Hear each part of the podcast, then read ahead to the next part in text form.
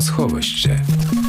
Подкаст Олени Гусейнової про книжки, що допоможуть прожити та пережити непрості воєнні реалії.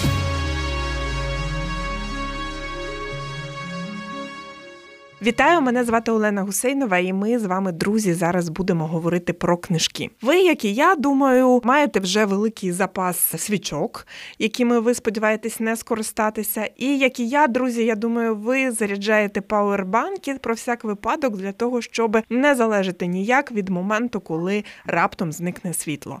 Живемо в таких умовах, знаємо, що ворог цілиться в наші інфраструктурні об'єкти, цілиться не просто так, не тому, що йому здається що ми можемо воювати нашою електроенергією, а тому, що хоче на нас психологічно тиснути. І для того, щоб цей тиск був менший, ми з моєю сьогоднішньою співрозмовницею згадаємо для вас три романи в жанрі фентезі або фантастики, де теж зникає світло, і люди собі з цим цілком дають раду. Світлана Тараторіна, письменниця і віднедавна комунікаторка видавництва Віват. У тебе все є, да? свічки, заряджений пауербанк, можливо, навіть генератор генератор. Можливо, навіть ти ще крутіше готувалася до всього, що може нам Росія запропонувати. Але окрім цього, я думаю, що ти завжди готувалася розказати нам історію про те, що робити, коли світла немає. Я знаю, що в тебе цей епізод є в твоєму новому романі, який ми надзвичайно чекаємо, і про який вже в цій програмі говорив для наших слухачів Володя Аренів Дім Солі.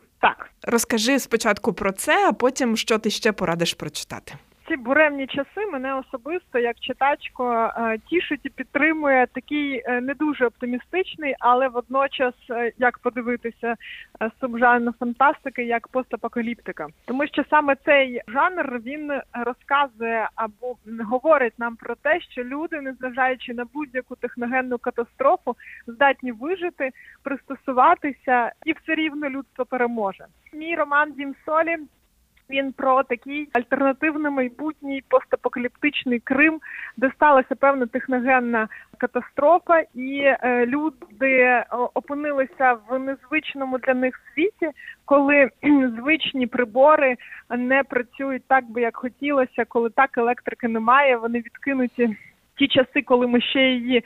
Не те, щоб знала, але вона була не так так доступна, як ми зараз звикли.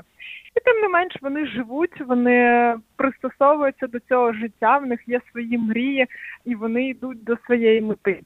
Але якщо повертатися знову ж до цього піджанру і до книжок, які є для нього визначальні, я думала про це. Є декілька текстів, які мені здається дуже показові, і е, такі, які теж от, для наших темних часів можуть зрезонувати і можуть дати якесь таке світло надії або просто відволікти і дати трошки замислитися. З якого би угу. ти тексту почала? Оповідання Nightfall, який Айзі Казімов написав у 1941 році. На хвильку пізніше це оповідання розрослося в роман. Основна фабула е, залишилась як і в початковому тексті. Це надзвичайно потужне оповідання. Воно отримало всі нагороди, які могло отримати на той час. Але для мене важливо тут і рік е, видання цього тексту, і власне про що воно буквально пару слів. Існує планета на якій ніколи не буває ночі. Люди не знають, що таке ніч, і у них немає освітлення, бо воно їм не потрібно. Вони живуть під світлом кількох сонць. І у них завжди день. Але один вчений а, раптом знаходить згадки в релігійних культах, в якихось археологічних джерелах, що у них раз на декілька тисяч років стається певна катастрофа, і світ занурюється в безум, і цивілізація зникає. І він намагається попередити людей, які живуть на цій планеті, що ось таке іде, що буде якийсь день, якась ніч, якась темрява, якісь зірки, які виїдуть там душу людей. Звичайно, йому ніхто не вірить, з нього всі сміються. Такого просто неможливо, такого не може бути, бо не може бути. Ніякої темряви нам не світить. Ну і звичайно, все це відбувається. Переживає за легендами цю ніч тільки там сліпі, або ті, яким вдалося напитися до такої міри, що вони просто не пам'ятають ці декілька днів цього цієї страшної ночі. Ніч приходить, люди запалюють свої міста, хоч щоб, хоч якось освітити е, цю темряву. І якісь залишки цієї цивілізації такі переживають це все. Для мене цей текст знову ж таки повертаючись до року написання 1941-го, це, мабуть, про те, про крихкість цивілізації, про те, коли люди переконані, що вже досягли якогось рівня цивілізації, після якого можливо такі невіра, неготовність до якоїсь катастрофи вже, начебто, нам не світить. Ну ми ж такі розумні, ми цивілізовані, ми не допустимо катастрофи в наш дім. Ми готові до всього.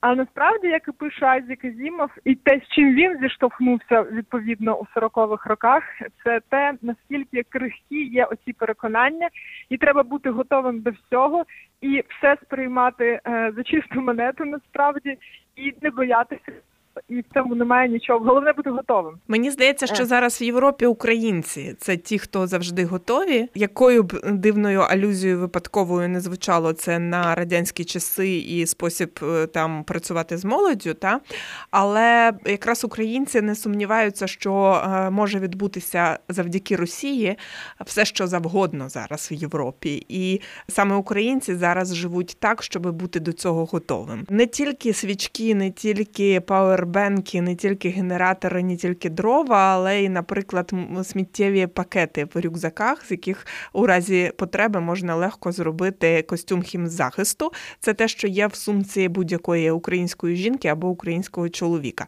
Світлано, який роман далі? Я думала над переліком романів, а їх направду дуже багато. Але знову ж таки я би хотіла повернутися до того, що резонує мені в ці часи, в ці теж страшні часи. Це Волтер Міллер, це Кантіка Здалейбовіц, видана в Україні в прекрасному українському перекладі. І це теж роман, який був написаний за слідами Другої світової війни.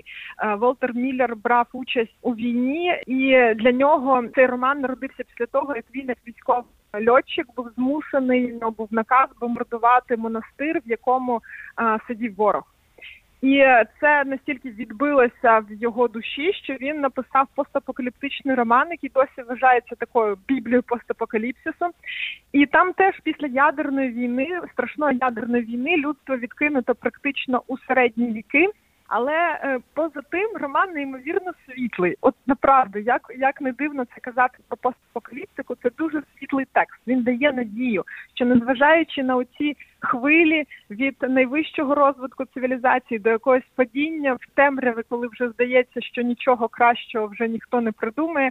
Ні, такі з'являються люди, як головний герой цього роману, які прагнуть знань, тому що для е, Волтера Міллера для нього оця алюзія занепаду цивілізації це втрата у цих от знань, у цього духовного якогось те, що притаманно лише людям, які змитає війна, і війна це така теж абсолютно е, хаотична темрява, яка стирає все, все цивілізаційне це не шарування, Але тим не менш залишаються люди, здатні якби при світлі свічок творити тексти, творити культуру, творити історію і надалі розвивати людство. Ти сказала, що ти довго думала над списком, і ти не просто думала, ти ще радилась. Я вчора бачила твій пост в Фейсбуці, де ти спільноту просила теж тобі допомогти. Я з таким захопленням побачила, що там більше ста коментів, і це означає, що люди читають, що люди теж зараз згадують художні тексти, які допомагають пережити все, що відбувається. І я також помітила, що там згадали один серіал про те, як е, зникає світло. Можливо, ми про це трохи пізніше поговоримо слухаємо. А зараз третій текст. Третій текст, мабуть, це все ж таки дорога Макарті, хоча її теж по-різному читають. Та для когось це дуже песимістична історія. Історія про хлопчика, батько, які йдуть цим темним світом, теж постапокаліптичним, в якому нічого немає, який вкритий сірим пилом, в якому неможливо дихати, в якому не залишилось їжі. Мабуть, до останніх сторінок здається, що неможливо вижити в такий час, але е, це так само, мабуть, про надію. Не буду спойлерити для тих, хто не читав, хоча здається, що в наші часи е, вже немає людей, які не знають про цей текст. Але так само останні сторінки говорять нам про те, що е, ну люди така істота, що ми здатні пережити навіть таке найчорніше, головне, якби світло всередині себе, якби це пафосно не звучало. І якщо ми здатні його зберегти, е, не впасти під е, навали оцих от негативних новин і все, що нас оточує, то не навіть зі свічками, з каганцем і з бляшанками консервації, яка є в кожній українській хаті, ми переживемо ці страшні роки і досягнемо свого світла. Світлана Тараторіна поділилася своїм списком текстів, які добре читати при денному світлі, навіть тоді, коли світло електричне зникне. Світлана, давай нагадаємо ще раз трійку. Так, е, Айзі Казімов, прихід ночі, Nightfall. Це друге Волтер Міллер Кантіка за Лейбовіц теж написана у 1960 році видана. І це е, Макарті дорога, вже е, текст 2000-х років. А що цікаво про дорогу, це те, що це текст, про який я мала говорити 25 лютого в програмі У нас усе культурно, тому що готувався вихід українського перекладу. І От наразі е, ми не поговорили про цей текст з представниками видавництва, тоді з зрозумілих причин, але текст вийшов і його можна купити українською. І це насправді подія, яка мала би статися в лютому 2022 року, трохи пізніше сталося. А тепер е, дуже коротко про той серіал, який згадали. Це серіал Revolution, Революція. Якщо в перекладі чи ти його дивилася? Я дивилася, я починала дивитися. Не скажу, що мені прям е, серіал запав у душу, ідея непогана. Але е, знаєш, мені здається, західний світ він навіть більше ніж ми. Ну це мабуть вже очевидно. Залежить від технологій і від е, розвитку цивілізації цих от всіх зручних штук. І для них втрата електрики, втрата зв'язку, втрата можливості робити трансконтинентальні перельоти. Вона набагато болючіша, мабуть, як для українців. Для нас це і плюс плюс і водночас, ну як ти кажеш, це дуже правильно, це слушно. Ми е, ті, хто дуже швидко пристосовується, мобілізується, ми є дуже. Е, гнучкими і саме за нами за такою позицією таке лідерство, мабуть, в Європі. Хочеться в це вірити, тому що коли Європа буде страждати від світу чи холоду, українці будуть показувати всьому світу, що порівняно з щоденними обстрілами це така дрібничка, яку варто пережити.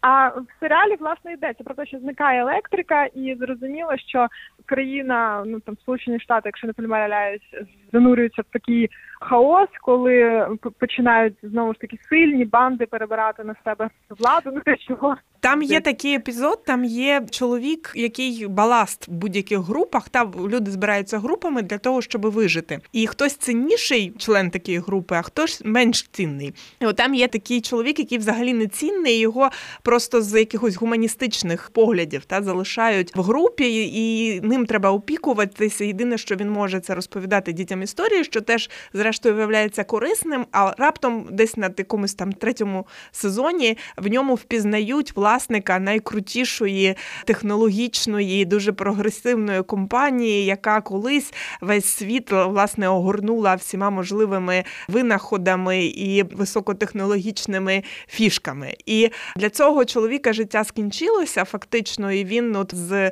топу е, життєвого та з Олімпу провалився в на саме дно. В мене було відчуття, коли з'явилися тези певні і одного американського бізнесмена такого типу. У мене з'явилося відчуття, що він дивився цей фільм і в якийсь момент злякався, що світ рухається туди, де в нього е, буде дуже карколомне падіння. Мені здається, що цьому бізнесмену якраз твій список літератури, бо дуже було корисно зараз прочитати, бо не тільки серіали, як ми розуміємо. Е, сподіваюся, що наші слухачі теж цим списком скористаються.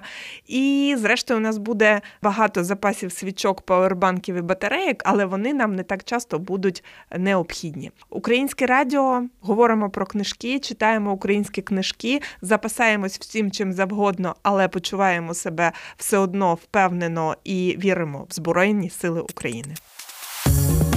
Ви слухали подкаст Книгосховище. Пишіть у коментарях, про які книжки хотіли би почути у наступних епізодах. Щоби не пропустити жодного епізоду, підписуйтесь на сторінки подкасту на SoundCloud, Google Подкастах, Apple Подкастах та на YouTube.